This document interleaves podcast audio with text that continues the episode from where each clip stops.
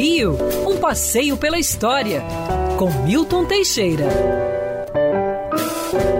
Amigo ouvinte, no dia 16 de junho de 1938, o Brasil tirava o terceiro lugar na Copa do Mundo da França.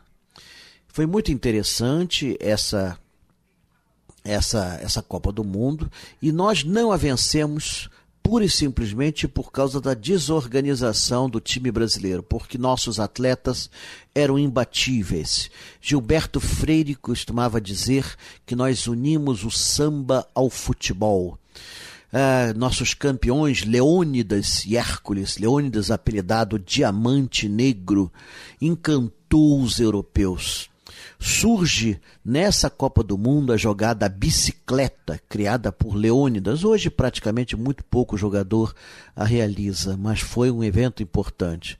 Ganhamos o terceiro lugar e Julius Rimet, eh, na ocasião, eh, recebeu uma sugestão muito boa eh, de Gilberto Cardoso, jornalista brasileiro, jornalista desportivo brasileiro, sugerindo que a próxima Copa do Mundo fosse no Brasil.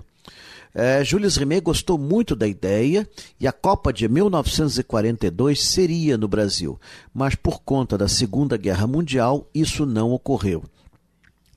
Até Oscar Niemeyer chegou a fazer um projeto de um estádio e que seria é, praticamente subterrâneo, ao contrário do Maracanã. Né? Ainda bem que não foi feito, porque na época nós não tínhamos métodos de drenagem eficientes e provavelmente o Maracanã viraria uma grande lagoa. Serviria para esportes aquáticos, ao menos.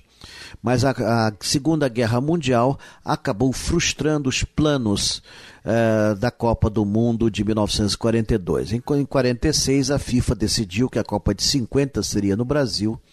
E aí eh, foi outra história realmente a, a quarta Copa do Mundo foi realizada no Brasil, nós perdemos e só para só vencermos a primeiro time em 1958. E esse ficou inesquecível com a dupla Pelé e Garrincha.